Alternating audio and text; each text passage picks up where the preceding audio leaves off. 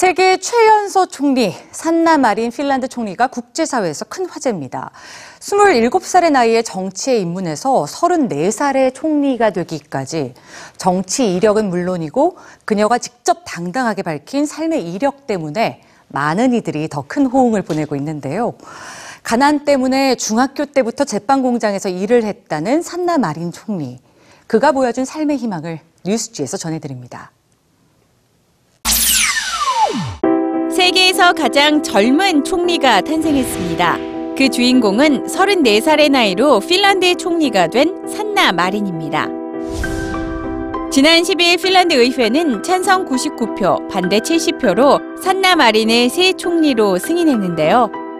세계 최연소라는 타이틀과 함께 여성이라는 점도 화제가 됐지만 그는 단 한 번도 자신의 나이와 성별을 신경 써 본 적이 없다고 말했습니다. 내 나이와 성별을 생각해 본 적이 결코 없습니다. 정치를 시작한 이유와 유권자들이 보낸 신뢰만 생각합니다.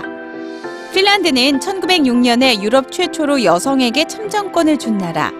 어린이와 청소년의 정치 참여 또한 중요하게 여기는 핀란드이기에 당연한 답이었을지 모릅니다.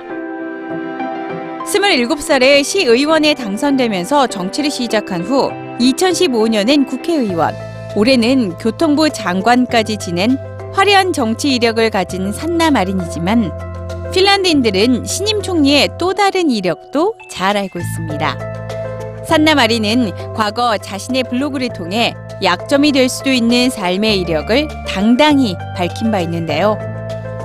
알코올 중독이었던 아버지와 성소수자였던 어머니, 그리고 가난.